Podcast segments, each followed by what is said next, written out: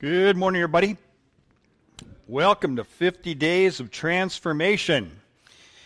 Actually, this is our last introductory message before we begin because we begin next week, and I want to make sure everybody has their book and that everybody is signed up in a growth group. You need to do that today. Some of you said, well, maybe not to me, but I'm assuming you said to yourself, well, in the bulletin, none of those dates or times fit me. You see that little box that says your name here? Choose your own name and time, place. We'll give you a DVD, and our leaders will even give you a free book. Okay? Want everyone signed up. The Bible says where two or three are gathered in my name, I'm there too. So there's you. Just get two or three more, and you're you got a group. You got a small group. Today's message we're calling setting personal goals by faith. And in 50 days of transformation, we're going to be setting seven goals for our lives. Now, our theme verse is uh, Romans chapter 12 and verse 2, and I want us to read it together, okay? So let's all look up here on the screen and ready, begin. Do not conform. Okay, let's start over. One, two, three. Do not conform to the pattern of this world, but be transformed by the renewing of your mind. It starts between the ears. If we're going to be transformed, we need to change the way we think. God wants us to be nonconformist. We're going to be transformed, not like the world, but the way God wants us to be, the way God made us to be. You know, God created you to be an original. There's only one you, but you know what happens over time? We end up becoming carbon copies of everybody else. What do I mean by that? Does anybody remember the first time you saw somebody on the street that had pink hair and you just went, whoa, what's going on there? And then before long, everyone had pink hair. and it was no big deal. Or a nose ring. I remember the first time I saw someone with a nose ring, I wanted to go, you, you, know, you know, you got something. You got a little something. And then I realized what it was, right? Then everyone, see, what we thought was original, we just ended up becoming carbon copies. God has called you to be uniquely you and not conform to this world. Just be who God called you to be. Now, during the seven uh, or the 50 days, we're going to, seven weeks, we're going to look at seven key areas of your life. We're going to take one a week for seven weeks starting next week because God wants us healthy. We're going to look at our spiritual health, we're going to look at our, our uh, physical health, our mental health, our emotional health, our relational health, our financial health, and then finally our vocational health. And this series is about your future. It's making the best the rest of your life. Now, there are several features that are going to take place, and so some of you are saying, you know, I'm not sure what a small group does, and you know, I'm not really sure what that's all about. So here's some of the features that will be ha- happening during the next seven weeks. You're going to watch seven video studies in your small group, all taught by Pastor Rick. You say, well, if I'm a host, does that mean I have to teach? No, Pastor Rick does all the teaching. You are just the host, and you, you have a book, and you get your book and your DVD and you watch it this week because you need to be one week ahead of everybody else. What does a host have to do? He's, uh, he or she has to be a week ahead of everybody else. Then you discuss what it means. Then you're going to read 50 short daily devotionals. They're all in here. That's why everybody needs a book. Uh, there, there's a scripture, and then there's like about a half page comment on those scriptures. And then, you know, there'd be like three three questions. Uh, what did what did you think? What did you hear? Now, what are you going to do about it? And then you talk to God. So you don't have to go, man, I've not really had the habit of having a quiet time, but you know, if the quiet time, my daily quiet time is already there in the book, I can do that for 50 days. And you'll be surprised when the 50 days is over, you're going to keep talking with God. You're going to still have a quiet time. I just believe that that's God's plan for your life. You're going to carry that on. Then you're going to listen to seven sermons each week that go along with the discussion time that Rick's going to lead in the in the in the small group. You'll memorize a brief Bible verse each week and then you'll set a personal goal for each of those seven areas that we talked about. All six of these are tools for your transformation. Now, let's take a look at six reasons why goal setting is so, so important. Did you, first one is goals. Goal setting is a spiritual responsibility. Goal setting is a spiritual responsibility. Did you know that God set goals? God set goals to create a universe, to create an earth.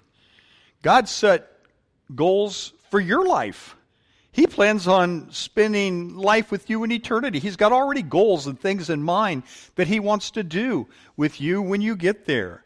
Jesus set goals. Uh, Jesus is telling the disciples, hey, here's what we're going to do. Here's what's going to happen next.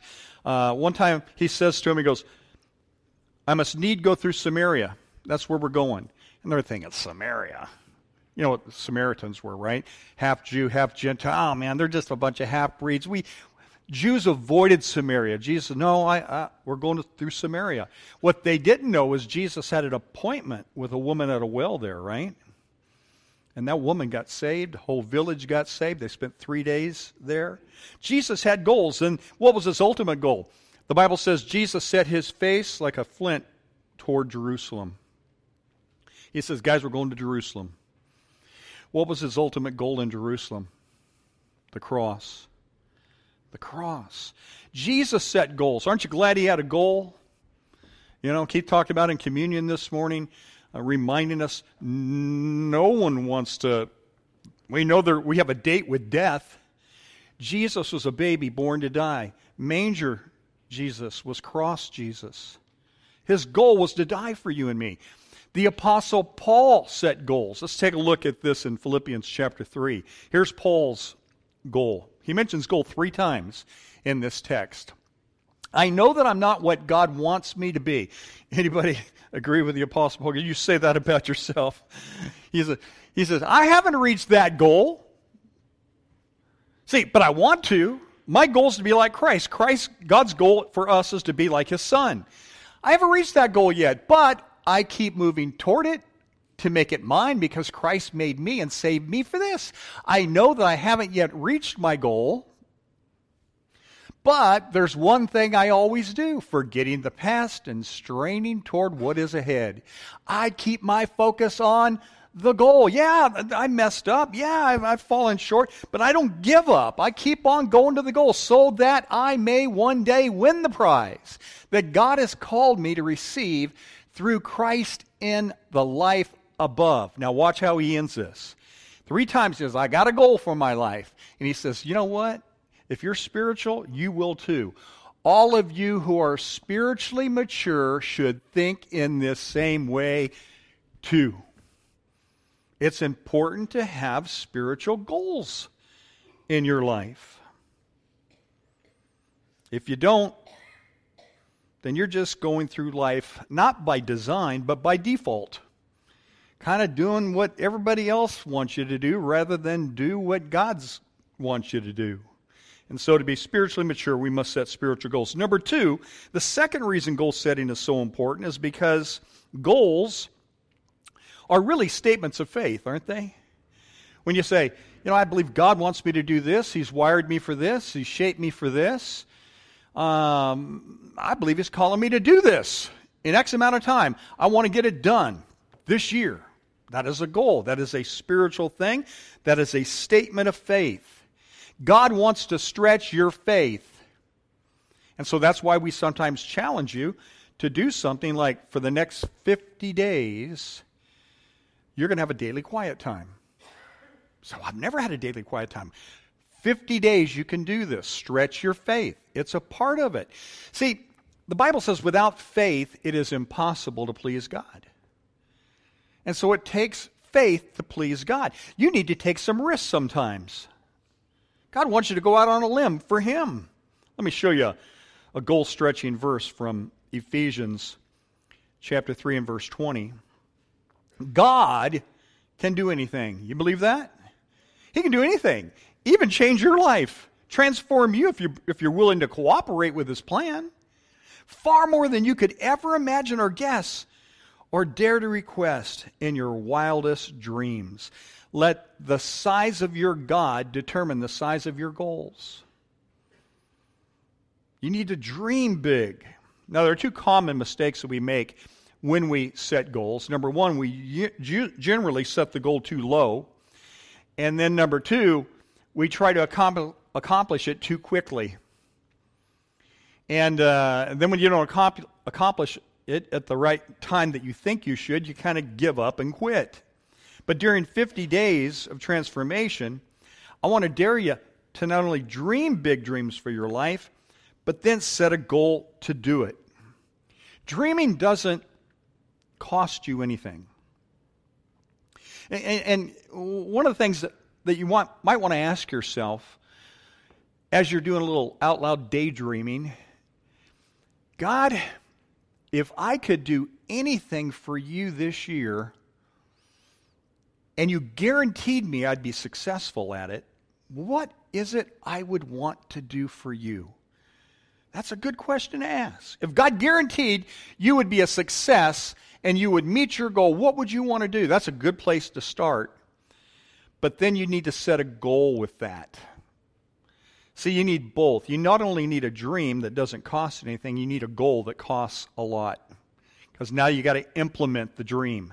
Now you got to put it into action. Now, if it's going to be, you need to start moving forward. Recently, I had dinner with um, some of our ministry leaders. We and and and I sent them out a, an email ahead of time, a few weeks in advance, and I said, "Hey, we're going to be getting together for dinner, and uh, I want you to cast some vision. Come prepared to cast some vision for what God is telling you to do in your ministry this year. And uh, I, I liked what this one couple wrote. They said, well, I won't read the whole thing. I'll just tell you what they said at the end of it. This was a real God honoring goal. It was a, a goal that was really a stretch, way out here, huge.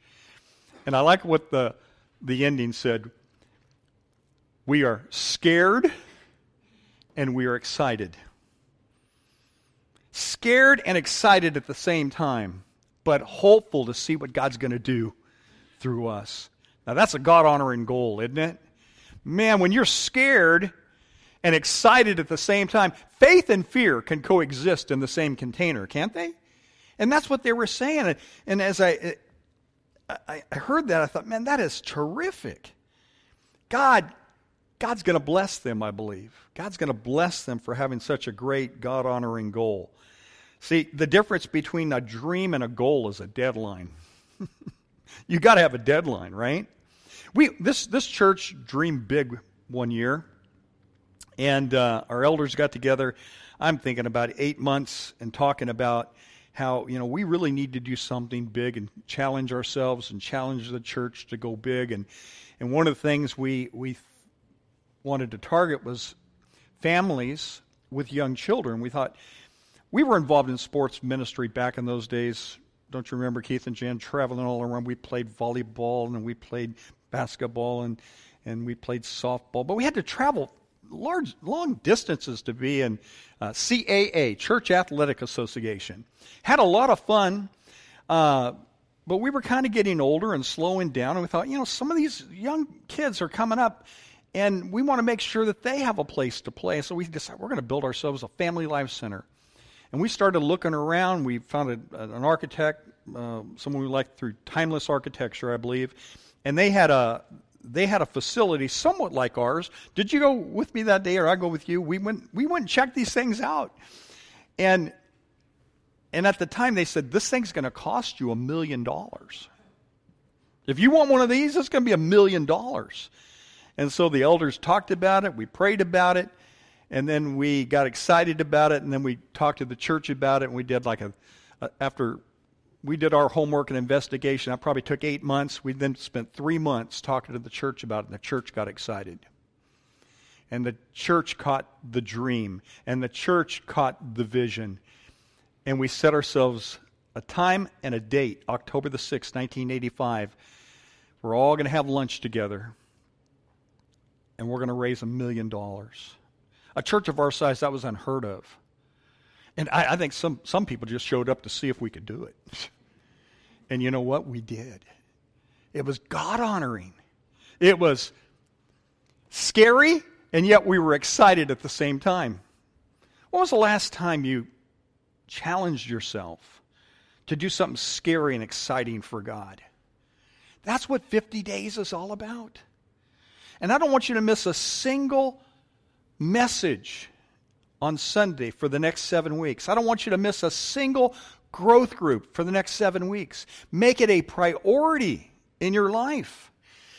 Don't miss a single daily devotion. They're already ready to go. You get the scripture, you got the it all prepared for you right here in this book. You just need to see my friend Vicky afterwards and pick one up at the Family Life Center out here. And so um, we called that campaign to God be the glory because we knew if this thing was going to be pulled off, it was going to be God doing it. And our theme and our theme song was to God be the glory. We sang it, I think, every time we got together to remind us He gets the glory.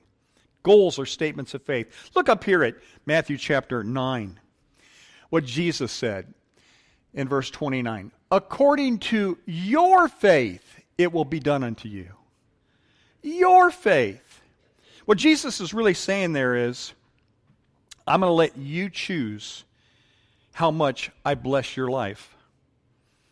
I'm going to let you choose what blessings go into your life because I'm going to use your faith to make it happen.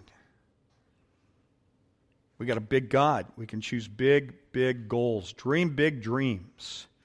So ask yourself what's the goal that you have for your physical health, your spiritual health, your relational health, your financial health? It takes faith, but God says, go for it. I will be with you. A third reason that goal setting is so important is goals focus my energy. To be effective, uh, I, I must be focused on what God's called me to do. You know, if you have a flashlight, that is diffuse light. It's not very powerful. But you can take that same flashlight and get that light down so focused and refined it becomes a laser and it can cut through steel. Now, your life needs to be focused. You know why? Because the world's going to be trying to get your attention and get you off your focus and get you to do all kinds of other things in this next 50 days. And God says, No, don't let that happen. You stay focused to the task of transformation. You don't have time to do everything. God doesn't want you to do everything. Only a few things really matter in life. And the secret to an effective life is to have a focused life on what God wants you to do. Uh, Paul will put it like this in 1 Corinthians 9:26. I think Paul was either an athlete or he liked athletics because he uses a lot of athletic terms. He's talking about a runner here. He says, "Do not run without a goal." See, if, you, if you've ever been in a race uh, and the, the, the gun goes off, boom, you know where the finish line is. Nobody says, "Okay, how about joining me on my race? Here we go. On your mark, set, go." And you start running, and all of a sudden you go, "Well." okay, where's the finish line? Where's the goal? You got to know where the goal is, right? Runners have to have a goal. He says, now when I get in the ring and I box, I fight like a boxer who's hitting something, not just the air. What's he saying? I don't shadow box, man. When I get into the arena with Satan, I'm in there to knock him out with the power of God. He says, I mean business. You need to have a goal or you are just running around in circles. If you want to learn to play the guitar, you can't just play air guitar. You got to get a guitar. Someone gave me a guitar this year, and I want you to know I don't have a musical bone in my body. But I have a goal in mind. I am going to learn one song this year. And remember, I told you a few weeks ago don't try to do it alone. Get yourself a teacher, get yourself a trainer, get someone who's kind of like a coach and I got a really good coach. His name's Keith Urban. Have you ever heard of him? Yeah, he, he's my coach, and, and I meet with him six minutes a day, five days a week. And this song only has two chords to it. I got the G down, the C's giving me some problems. But I think if I stay with it, I've given myself a, it's a big goal for me. I don't have a musical bone in my body, but if I stick with this in one year, I will be able to play this song. I believe that. I've set myself a goal. I may not be able to play it very well, but I will be able to play it. And it's fun to me. you would think it's terrible, but it's fun to me. You know, just something I enjoy doing. Don't play air guitar this year, okay? With whatever God's calling you to do, do it like you mean business.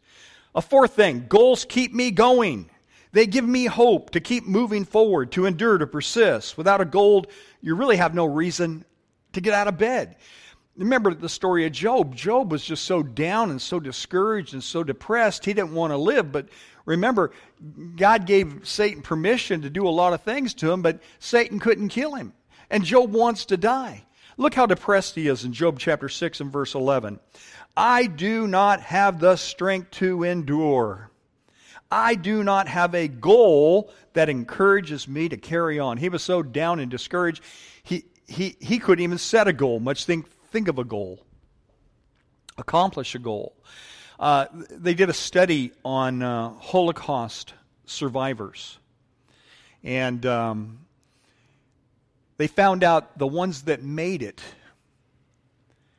had one common denominator. Do you know what it was? All of them had a goal. They all had somebody, something, something they wanted to do, somebody they wanted to see, and they envisioned that goal every day getting back home, getting their freedom, being reunited with a family member, uh, going to a, a foreign country, something they've always wanted to do. They, they thought about a goal, and it kept them going. Those without a goal sort of just gave up and died. And so, you got to have a goal. And they don't even have to be big goals, you know, to be meaningful or to motivate you. Uh, if you've ever been in the hospital, you've been really, really sick, maybe your first goal is just to sit up in bed. Maybe feed yourself. Maybe uh, walk down to the end of the hall at the hospital and, and walk back. Uh, you know, just get through the week you know, they, they may seem like small goals, but they're very, very important. So if you're discouraged this morning, I would suggest that you get a goal. And in 50 days, we're going to give you seven goals in seven key areas of your life. And we'll be praying for you. Fifthly, goals build my character. Listen, the greatest benefit of faith goals is not the achievement, but rather what you become in the process. That's important. It's not necessarily the achievement, but what God does through you while you're going through the process of achieving the goal. While you're achieving the goal, God is working on you. God is strengthening you. God is much more interested in your character than He is in your accomplishment. You won't take your accomplishments into heaven, but you will take your character into heaven. And so while you are working on your goal, God's working on you. And that change in you will last for an eternity. Philippians 3:12 Paul will say, "I keep striving toward the goal." You see that word striving there? I put it in big bold letters, didn't I? No, I didn't. I underlined it. That carries with it the idea of intention. You've got to intend if you're striving to do something. If you want to be a good husband, you'll never be a good husband unless you intend to be a good husband. You have to strive for it. Going to be a good wife? Never going to happen unless you intend for it to happen. And so, whatever goals you set in this next 50 days, there needs to be striving, there needs to be intention. It doesn't happen without it. And then number six, goals, good goals, will be rewarded. Goals are rewarded in two ways. Um, they're rewarded here on earth by people, and they're rewarded in heaven by God. Proverbs chapter 11, 27 says, If your goals are good, you will be respected. Last Monday was Martin Luther King Day. Why do we celebrate that? Because here was a man that set good goals, who set unselfish goals. He didn't focus on greed, he didn't focus on pleasure or power or popularity, But he lived to fight injustice. He lived to fight prejudice. He, he lived to fight racism. He set good goals for his life. And so we say, that was a good man who did something really good, and we want to honor him by having a holiday. Well, the Bible talks about setting goals for eternity as well. In 1 Corinthians 9:25 it says all athletes practice strict self-control. When you're in training, um, getting ready for a marathon, as I know some of you are, is it the LA Marathon that's coming up? Man, I, I say, how many, how, how, often do you run? Every day. How many miles a week? Ah, getting ready. Strict training. Well, athletes do that. They do it to win a prize that will fade away. How long? You know.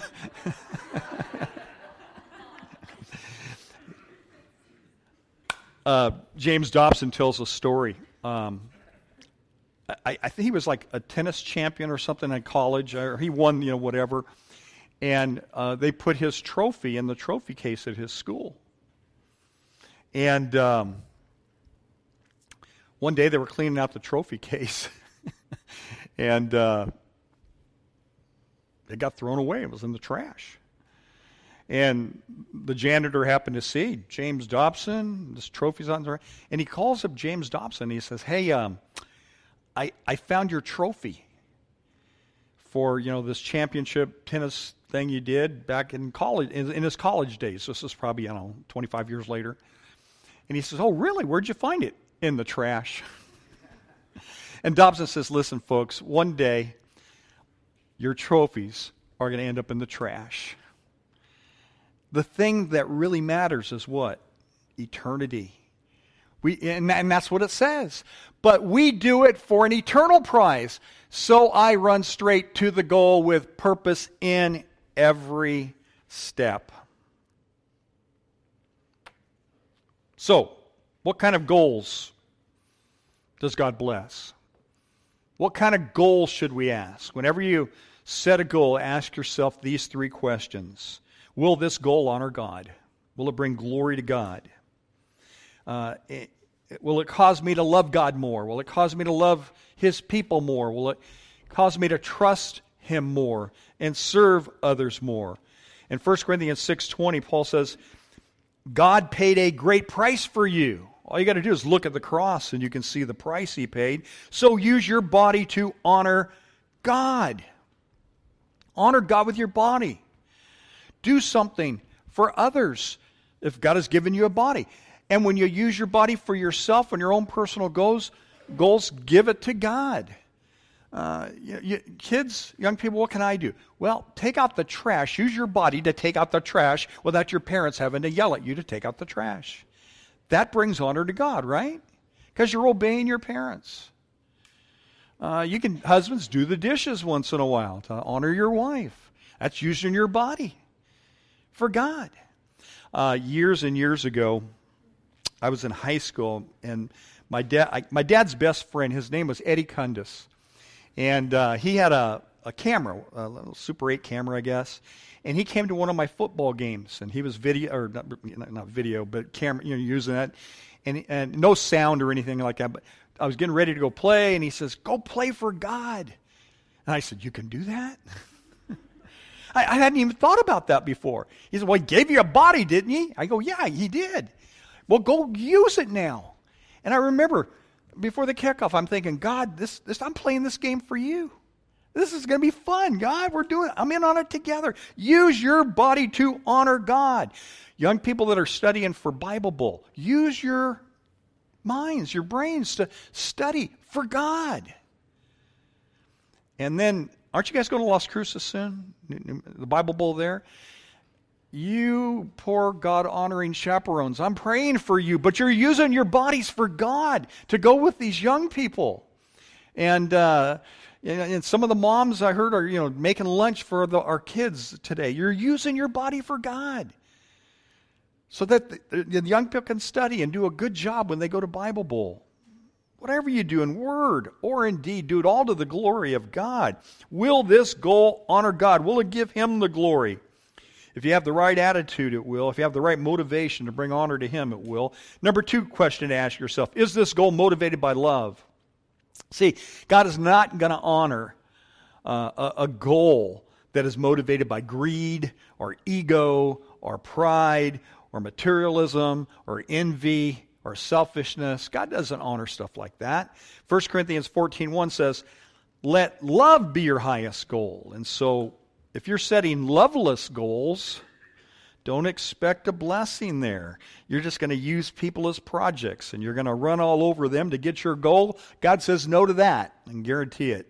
And then the third question to ask is not only is this God honoring, is this motivated by love, but will this goal require depending on God? Will it require some risk? I, I want my goals to be exciting and scary at the same time. But we got a big God who will help us through it. Proverbs 16:9 says, "We plan the way we want to live, but only God makes us able to live it." Now, three quick helps that God has promised to give us when we do these kinds of goals. I need God's Spirit, I need God's Word, and I need God's people. See, we are better together. First of all, I need God's Spirit to empower me because in the flesh I'm not going to be able to accomplish the things that I have in my mind. Zechariah 4 6. You will not succeed by your own strength or power, but by my Spirit, says the Lord. I need God's word to guide me. Remember when Joshua was about to take the promised land? Moses has died. God comes to Joshua and he says, Okay, you're going to cross the Jordan River and um, you're going to lead the people across. Here's what I want you to do I want you to use my word. Look at this next verse. This is Joshua 1 8. God's talking to Joshua and he says, Keep this book of the law. When you think book of the law, think of the Bible. Keep the Bible on your lips. Recite it day and night, that you may carefully follow all that is written in it. Then, this is one of those when and then verses. When you do this, when you lift up the Bible, you recite it, you get it in your mind, then you will be successful and attain your goal. See, when you got the Word of God, folks, and you put it to action in something like 50 days of transformation, then you will be successful. And that's my hope and prayer for all of you and for myself. And then look at this last verse. I'm going to head on out here, give the band time to come on up, and praise band, the stage is now all yours. We'll read this last verse from out here.